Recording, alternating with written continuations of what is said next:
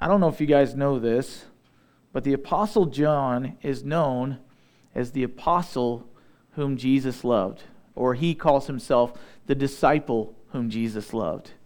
Um, and so he is called the apostle of love.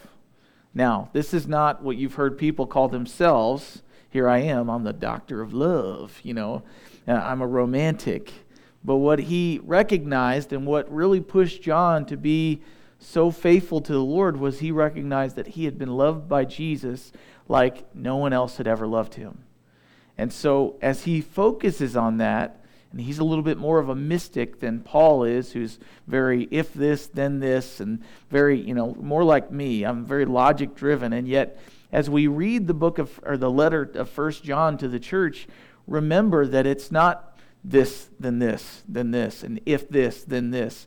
It's more along the lines of kind of poetic. So he kind of repeats the same things over and over again, which I've talked about before is kind of a good way to teach any subject repetition, but also he's just reiterating these topics because you just can't get over these truths if you just read them in one verse and go, okay, that's true. God loves me. But how does he love me? And so John kind of reiterates, but then he develops the thought even deeper. And so in 1 John, he writes, so that we may know.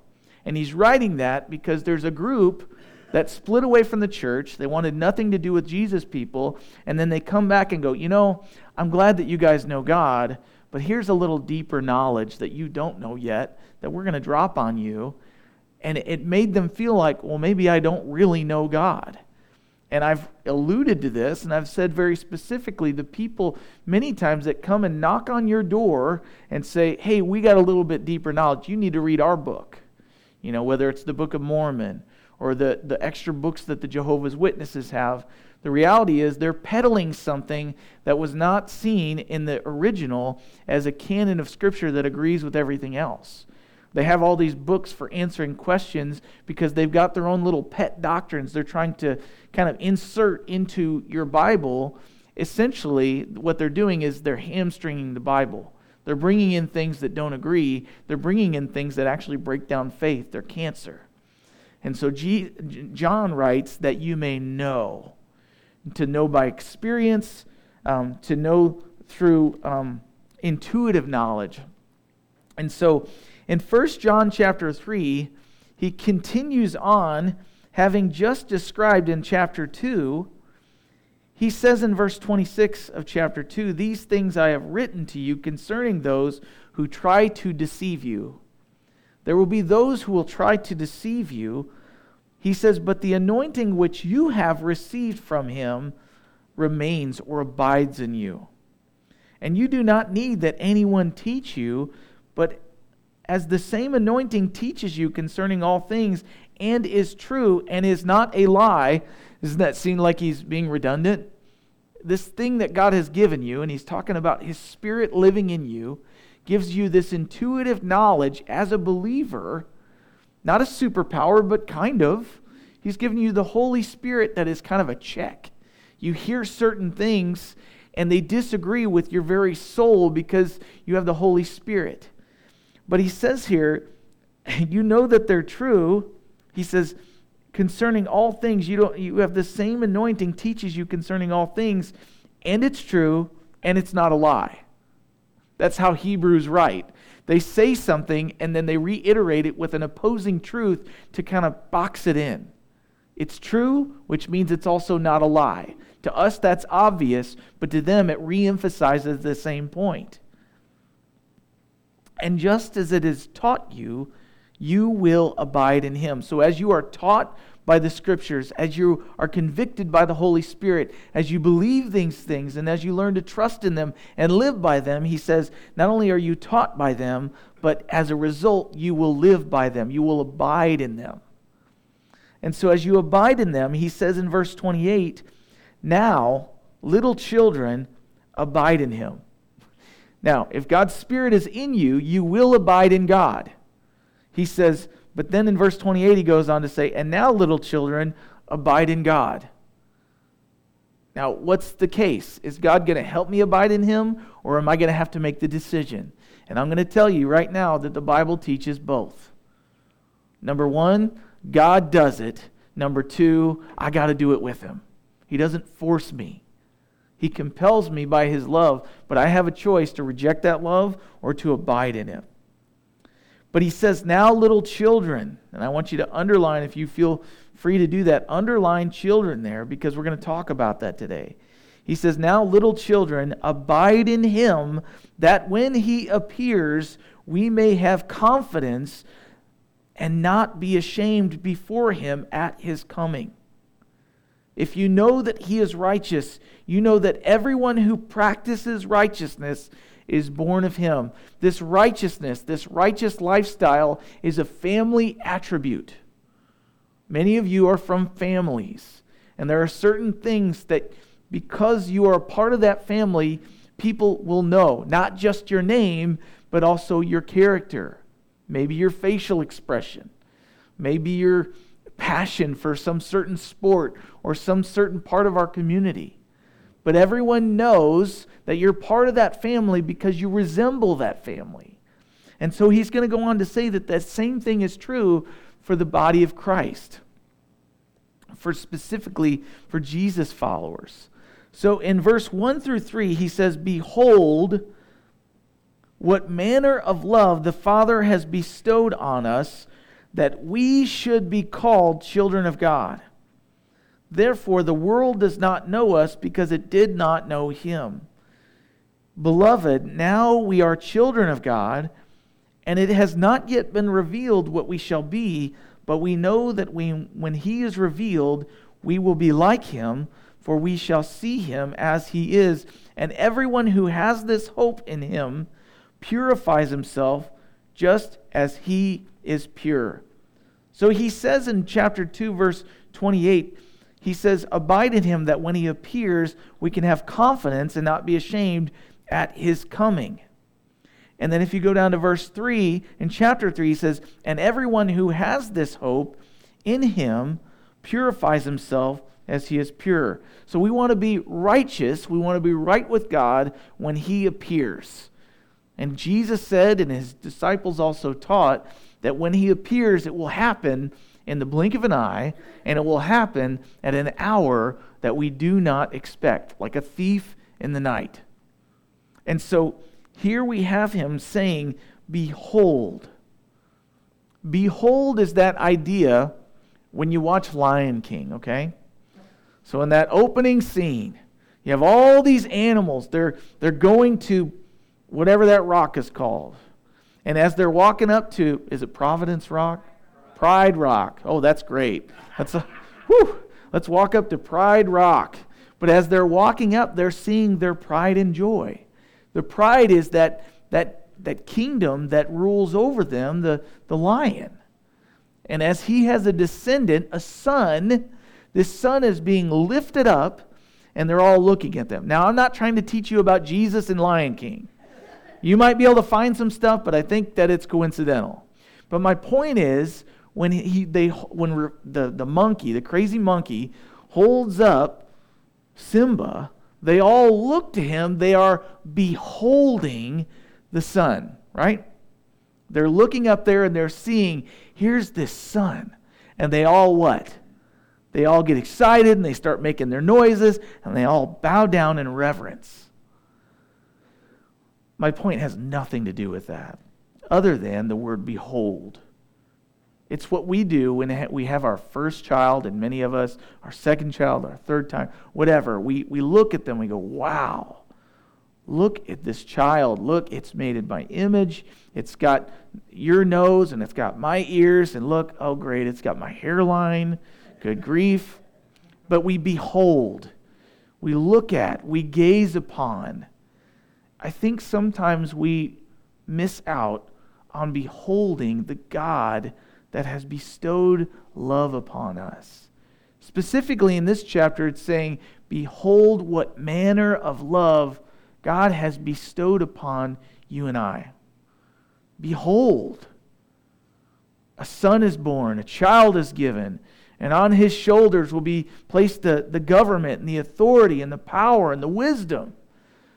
But this same God, behold the manner of love which, which, with which we have been loved. Have you ever considered the love of God and just looked at it and been like, oh my goodness, I cannot believe someone loves me like this? I think that we oftentimes don't. Not because we don't care, but because we've kind of taken it for granted. Of course, God loves me. Jesus loves me. This I know, for the Bible tells me so. We sing it all the time, but sometimes with the kids, I have to stop a mid song and go, What does that mean? And so he says here, Behold what manner of love. That phrase, what manner, I looked it up. It means what kind of love. Consider the kind of love that God has bestowed upon us, specifically the Father has bestowed upon us, that we should be called children of God. So, what kind of love is that? Well, I have there for you on the screen adoption. What kind of love can someone show you when you are not their child and yet we are called their child? It's adoption. And I looked it up on the Googles. It means the action of legally taking another's child and bringing it up as one's own. God has bestowed that kind of love on you. Now, some of you have been touched in one form or another by adoptive love. And as Kelly and I have considered adopting, we've considered fostering, we've gone through the classes just to foster, just to foster. And what we recognize is that, that it comes with a cost. Anyone who's going to adopt somebody, it comes at an expensive cost. Now, there's ways in the state where you don't have to spend as much money, but it still costs you time and effort and expense and and craziness coming into your house and whatever else comes along with it. But if you want to go the adoptive route where it costs money, it costs up to 20 or 30 grand. And if you want to adopt overseas, jack that up a couple, 10 grand. Not including flights and, and red tape and everything that goes along with that. And I don't think that that's coincidence. I think that's because adoption, making someone legally your child, your responsibility, costs a lot. And for God, it costs him the life of his son, laying down his life spilling his righteous blood, letting murderers kill his son, taking on the sin of the world so that we could be called sons and daughters of God. It blows me away. Making possible what Romans chapter 8, verse 14 through 17 says.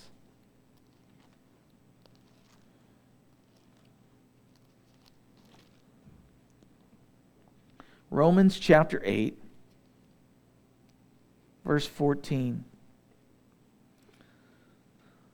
says, For as many as are led by the Spirit of God, these are the sons of God. For you did not receive the spirit of bondage again to fear, but you received the spirit of adoption, by whom we cry out, Abba, Father. Now, if you go to a Middle Eastern country and you see a little child saying Abba or Baba, what they're saying is Daddy. And he says in verse 16, the Spirit Himself bears witness with our spirit that we are children of God, and if children, then we are heirs, heirs of God, and joint heirs with Christ. If indeed we suffer with Him, that we may also be glorified together with him. So we are not only sons and daughters, but we have the full rights as sons and daughters, as heirs. Not just heirs with any firstborn, that'd be great in any family, but heirs with the firstborn, Jesus Christ.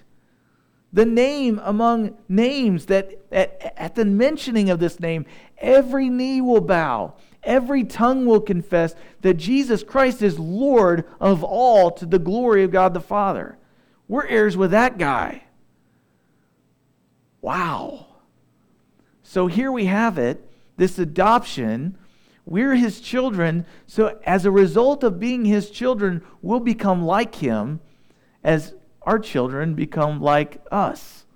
Any child that's raised by a parent or a set of parents becomes like them in the foolish ways and in the good ways, in the righteous ways and in the goofy ways, in the unrighteous ways. And so, what is he like? That's my question. What is he like? He's pure. So, any person under his influence, what John is making the point in saying, will become more and more like him in purity. Oftentimes, we look at our own children, they're like us, they look like us, they say the same things as us, but those are all external. We don't know what our God looks like, do we? Think about this. Every nation that they drove out of the land of Canaan in the Old Testament, they had temples, just like the Jews did. And in those temples, you would walk in and you would see their God with your eyes. You would see their faces. You would see uh, what they looked like, the image they'd been carved in, the material they were made out of. You would see what they were about. If they were, had war instruments, they were gods of war. If they were gods of fishermen, and many times their gods would be fish. And so, my point is, we become like the God that we serve. And in Psalm chapter 115, or rather in Psalm 115, the psalmist writes this.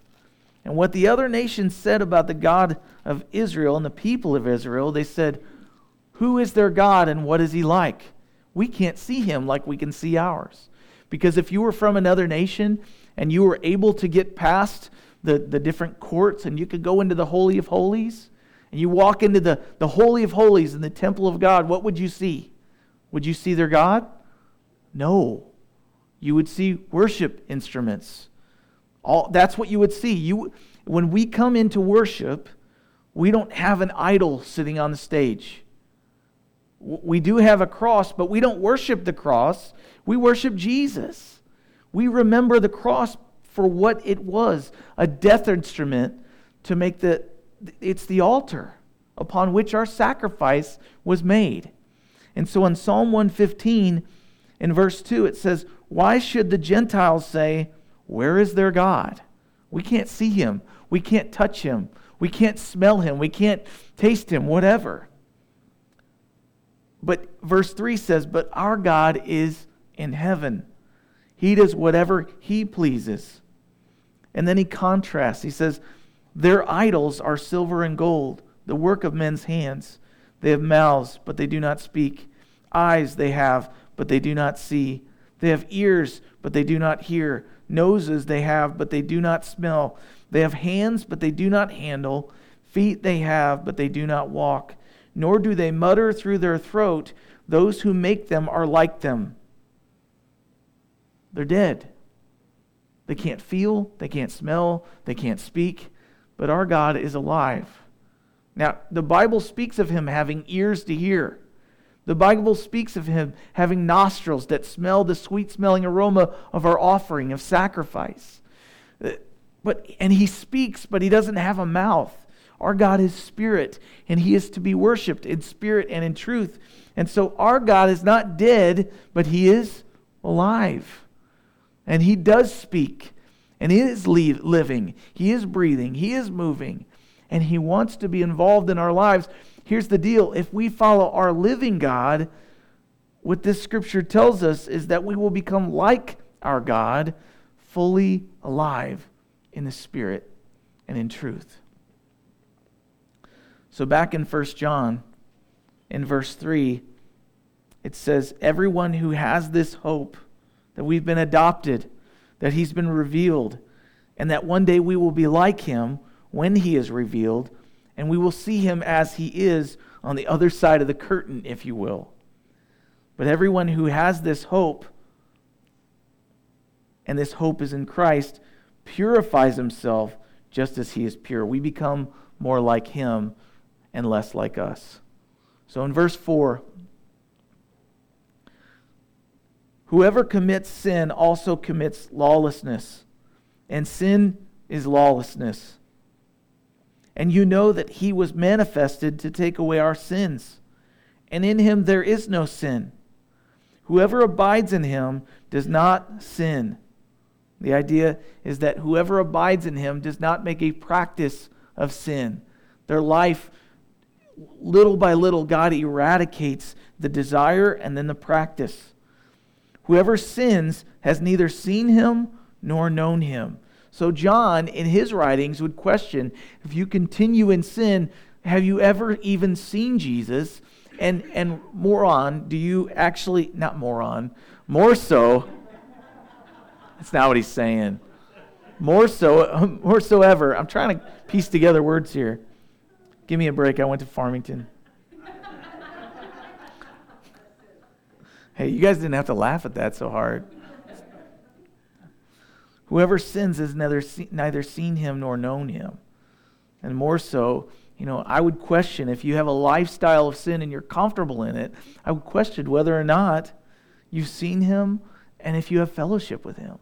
Because if we have fellowship with God, it's a purifying fellowship, it's a purifying relationship. 1 Corinthians 15 says that bad company corrupts good morals.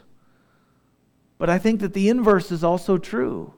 We have fellowship with God, we have good company, we have holy company, company, then it should also purify. It should have a purifying effect on our lives. Verse 7, he says, Little children, he uses this phrase over and over again. He's reminding you, you've been made sons and daughters of God. He says, Little children, let no one deceive you. He who practices righteousness is righteous, just as he is righteous. He who sins is of the devil, for the devil has sinned from the beginning. For this purpose, the Son of God was revealed or manifested that he might destroy the works of the devil.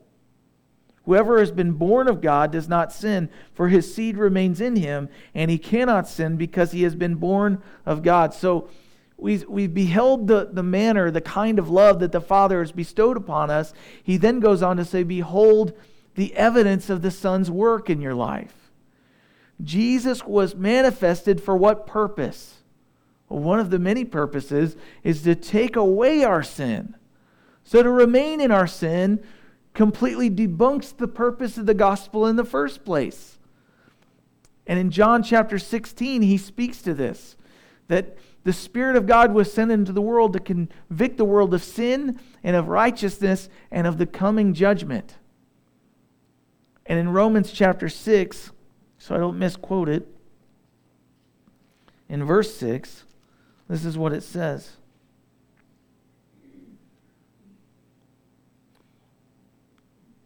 We'll start in verse 5. For if we have been united together in the likeness of Jesus' death, certainly we also shall be in the likeness of his resurrection.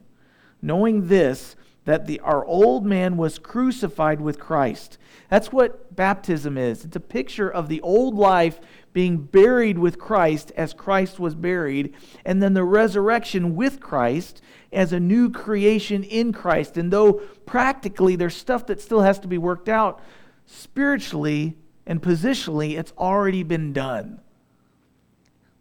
He says, Our old man was crucified with Christ that the body of sin might be done away with, that we should no longer be slaves of sin for he who has died has been freed from sin. And if we died with Christ, we believe that we shall also live with him, knowing that Christ, having been raised from the dead, dies no more, so death no longer has dominion over him. For the death that he died, he died to sin once for all, but the life that he lives, he lives to God. He says, Likewise, you also reckon yourselves to be dead indeed to sin, but alive to God in Christ Jesus our Lord. And so, in Jesus, there is no sin. Purity, again, is a family trait. It's a family tradition, except it becomes an attribute. It's not tra- tradition so much as it is our habit, it is our lifestyle, it is the fruit produced in the spirit filled life. And based on this characteristic, we know who Jesus' Father is because of his holiness. He, he, he looks like his Father. So, my question is who is your Father? Or more broadly, who is our Father? How can we know we are of the Father that we think that we are. In verse 8, he's basically saying that the sons of the devil continue in and they practice sin. He's sinned from the beginning. He's rebelled against God. He's lived in lawlessness. But in verse 9, we can know that we're sons of God because we do not practice or continue in sin. And Jesus had to teach this to the most religious group of his time. He taught it to the Pharisees. So turn to John 8.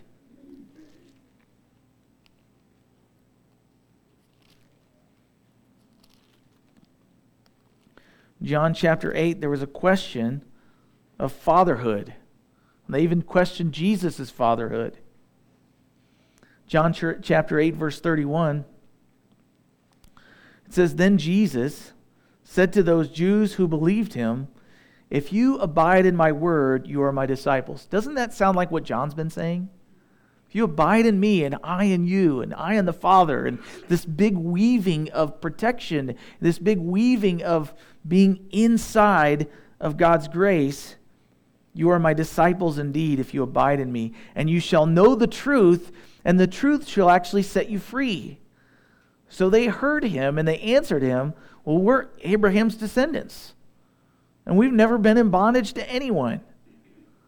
They're thinking about being slaves in Egypt. They're thinking about the fact that the, the family of God, this, this nation that God's risen up, they, we've not been slaves. We're free. We can worship God. And he says, How can you say you will be made free? They're questioning Jesus about this. And Jesus answered them in verse 34. He says, Most assuredly, I say to you, whoever commits sin is a slave of sin. And a slave does not abide in the house forever, but a son does. Therefore, if the son makes you free, you'll actually be free. You'll actually be free indeed. So in verse 37, he says, I know that you are Abraham's descendants, but you seek to kill me because my word has no place in you. I speak what I have seen with my father, and you do what you've seen with your father. Now he's contrasting, right? He says, I speak what I've seen from my father, and you do what your father does. And they answered and said to him, Abraham's our father. They just said that. They're going, no, no, no. Uh, we do what Abraham says. And Jesus said to them, Well, if you were Abraham's children, you would do the works of Abraham. But now you seek to kill me. Abraham was a child of the law, he wouldn't murder. He says, But you seek to kill me, a man who has told you the truth which I heard from God. Abraham did not do this. Think about this. How could Abraham not seek to kill Jesus?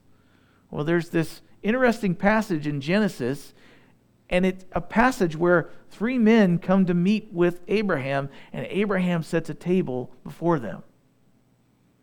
And as he does this, Abraham tithes to this man. Go back and dig into Genesis and read about the king called Melchizedek. And you'll see that he was a priest forever in the likeness of Jesus. Some people believe it was Jesus. Some people believe that it was a priesthood before the Levitical priesthood, and it's all talked about in Hebrews. But Abraham was approached by these three men. Many believe it's a picture of the Father, Son, and the Holy Spirit. And they dined with Abraham, and Abraham didn't reject them and try to kill them. He actually worshiped, it says. So, that said, uh, just an interesting thought as I'm looking through this. he says, But now you seek to kill me, a man who has told you the truth, which I heard from God. Abraham did not do this. You do the deeds of your father. And then they get a little dig in on Jesus. Then they said to him, We are not born of fornication. We have one father, and that's God. Now think about the Christmas story. They're still holding against him the fact that he didn't have a dad, he didn't have a married dad. They're calling him forgive me, a bastard, the Son of God. They're calling him that because they're claiming, we know who our Father is. Who's yours, Jesus? They're questioning his deity. And so Jesus said to them, If God were your Father, you would love me, for I proceeded forth and came from God. Nor have I come of myself, but he sent me. Why do you not understand my speech? Because you are not able to listen to my word. You are of your father, the devil.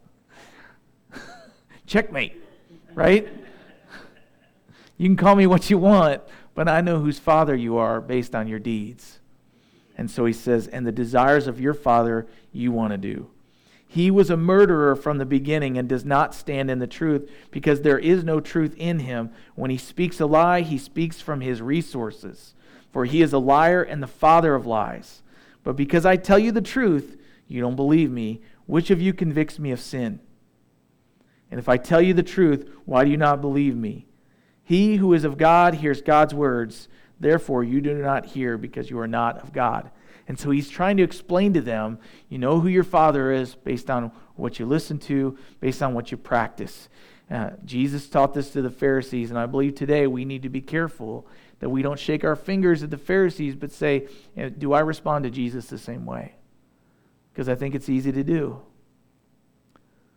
But he says back in 1 John chapter 3, verse 9 Whoever has been born of God does not sin, for his seed remains in him. God's seed remains in you. And because God's seed remains in you, you cannot sin because he has been born of God. This person or you has been born of the Holy Spirit. That's the seed of God. The seed of God is the Word of God, and the Word of God in the human heart, with the Holy Spirit giving understanding, creates this purity and this holiness and causes a hatred for sin.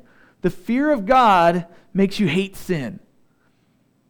And so, because he has been born of God. So, interestingly enough, if you turn over just to the left a little bit, God's seed in you is incorruptible. And Peter wrote about this in 1 Peter chapter 1, verse 22 through 23.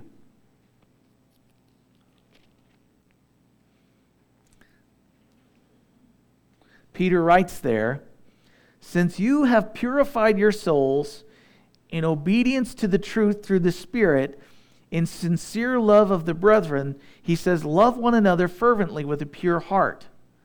Since you have been born again, not of corruptible seed, there's that word again, but incorruptible, through the word of God which lives and abides in you forever. The word of God planted in your heart causes you to be righteous, but it also builds in you a love for the brethren, a love for other Jesus followers. So he says, therefore, in verse 10 of 1 John 3, in this the children of God and the children of the devil are manifest. Whoever does not practice righteousness is not of God, nor is he who does not love his brother.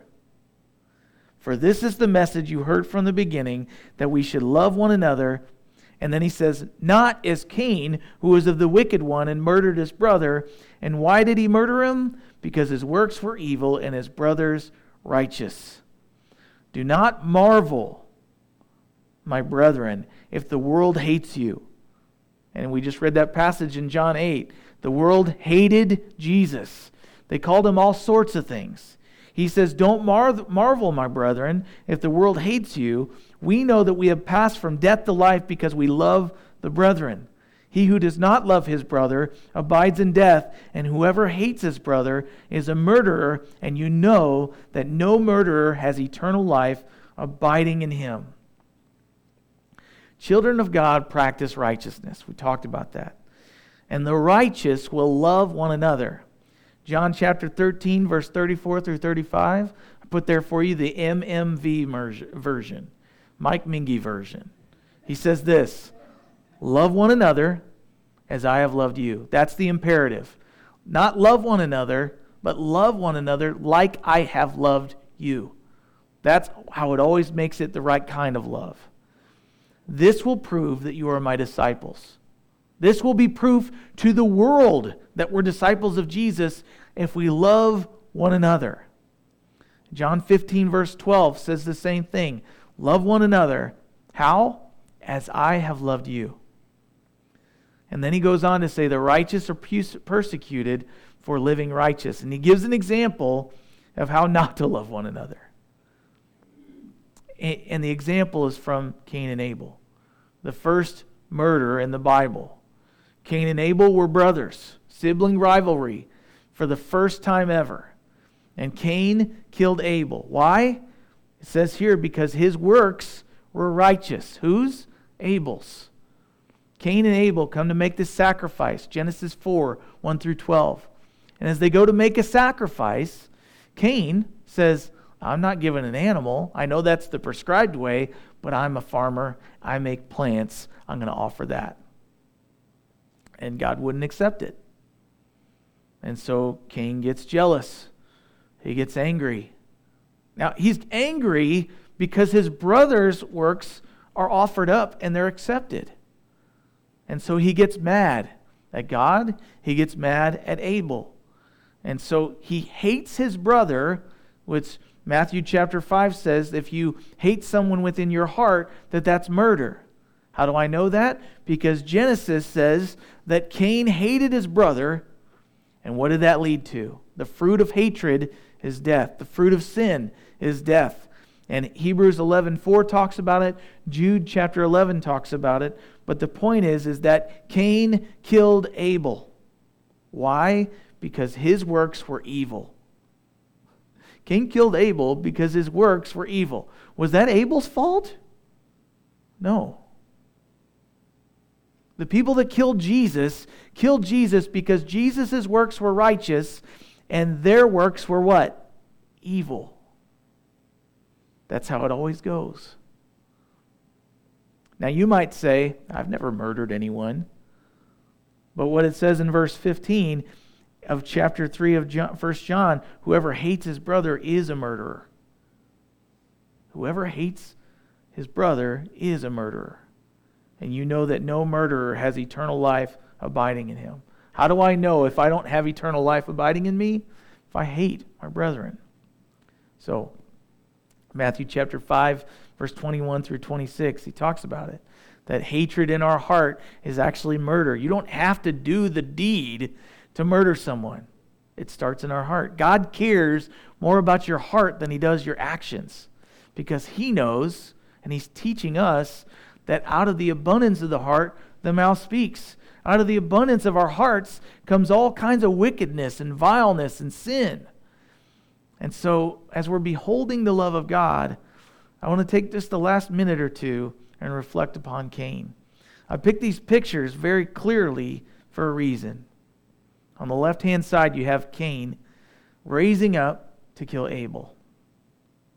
On the right hand side, we have the, the you know, basically the Jewish people, the Romans, everyone in the whole world killing Jesus, nailing him to the cross. Cain saw his brother's righteousness and hated him. So he used his power to kill him. Why? Because Abel was a reminder to him that he was unrighteous. So you can either, in your unrighteousness, kill those who are righteous so that you can raise yourself up, or Jesus saw us in our unrighteousness. He loved us. He used his power to take our death sentence to give us life through his death so that we could have peace with God and be adopted as sons and daughters. Matthew chapter 5 verse 9 says what? Blessed are the peacemakers, for they shall be called sons of God. How do I know if I'm God's? Are you a peacemaker? And I wrote down this morning as I was spending some time kind of looking through my notes. Uh, the Apostle James, the half brother of Jesus, said this the fruit of righteousness is sown in peace by those who make peace. James 3:18. And so, children of God, behold this love. And I love this too because he says here verse 16, 1 John 3, by this we know love because he laid down his life for us, and we also ought to lay down our lives for the brethren. Why? Because Jesus laid down his life for the brethren. What he loves, we should love. And that should show in our actions, in our deeds, and in our words. And so, as we get ready to take communion this morning, it's just a reminder of the sacrifice made on our behalf. It's a reminder of the life giving body and blood of Christ. That we get to sit down at the table and have fellowship with God, not just because He's made us redeemed children, but because we are His children. That's why we get to eat at His table. And who brings the meal? God does. The Father lays out the meal and says, Take, eat. This is my Son's body, broken and poured out for you for the forgiveness of sins. And because of this fellowship meal, we think of potlucks. We think of like bringing in all the carbs, and those are great, by the way. Had one this week with another church family. But the reality is, true fellowship comes through death and burial and resurrection. And we get to live in this death through dying to ourselves, picking up our own death, picking up the body of Christ poured into us, and living no longer for what we think is good, no longer for what we feel like is the thing we want to do, but now letting the life of the Son of Jesus, the Son of God, live through us. And it all happens, this love, because God so loved. The manner of love was a sacrificial love. And, you know, you look at guys like the Apostle Paul and you look at guys like the Apostle John and you go, man, how were they so bold? How were they so willing to die for what they believed in? And I think it comes down to simply they remembered how much they had been loved and what manner of love they'd been shown. The rest became a response of the love that they'd been shown. I don't know about you guys, but um, lately I've been feeling the love. I've been loved a lot. And it makes it so much easier to be able to love in return. I don't love you guys because you're lovable, but it does make it easier. You know, people don't love me because I'm lovable. How about I turn it back on me? But but the reality is when someone loves you, it makes it really easy to return that love. And um, Jesus never fails to love us in ways that we don't deserve. It's overwhelming. So, Father, as we get ready to uh, continue this practice of communion, we thank you for making it possible. I thank you that you have laid down your life for the brethren. And I thank you for the opportunity to practice that as I grow in understanding the manner with which I've been loved. I pray that each one here recognizes that you love them specifically in the same way, that your love is far reaching not only that you died for us, but that you have ears and you hear our prayers. You have hands and you're involved in our lives. You get dirty. You came to us, took on physical flesh so that you could relate with us. And now you live to intercede at the right hand of God the Father, praying for us, knowing that what we're going through is not easy from experiencing the harshness of this world.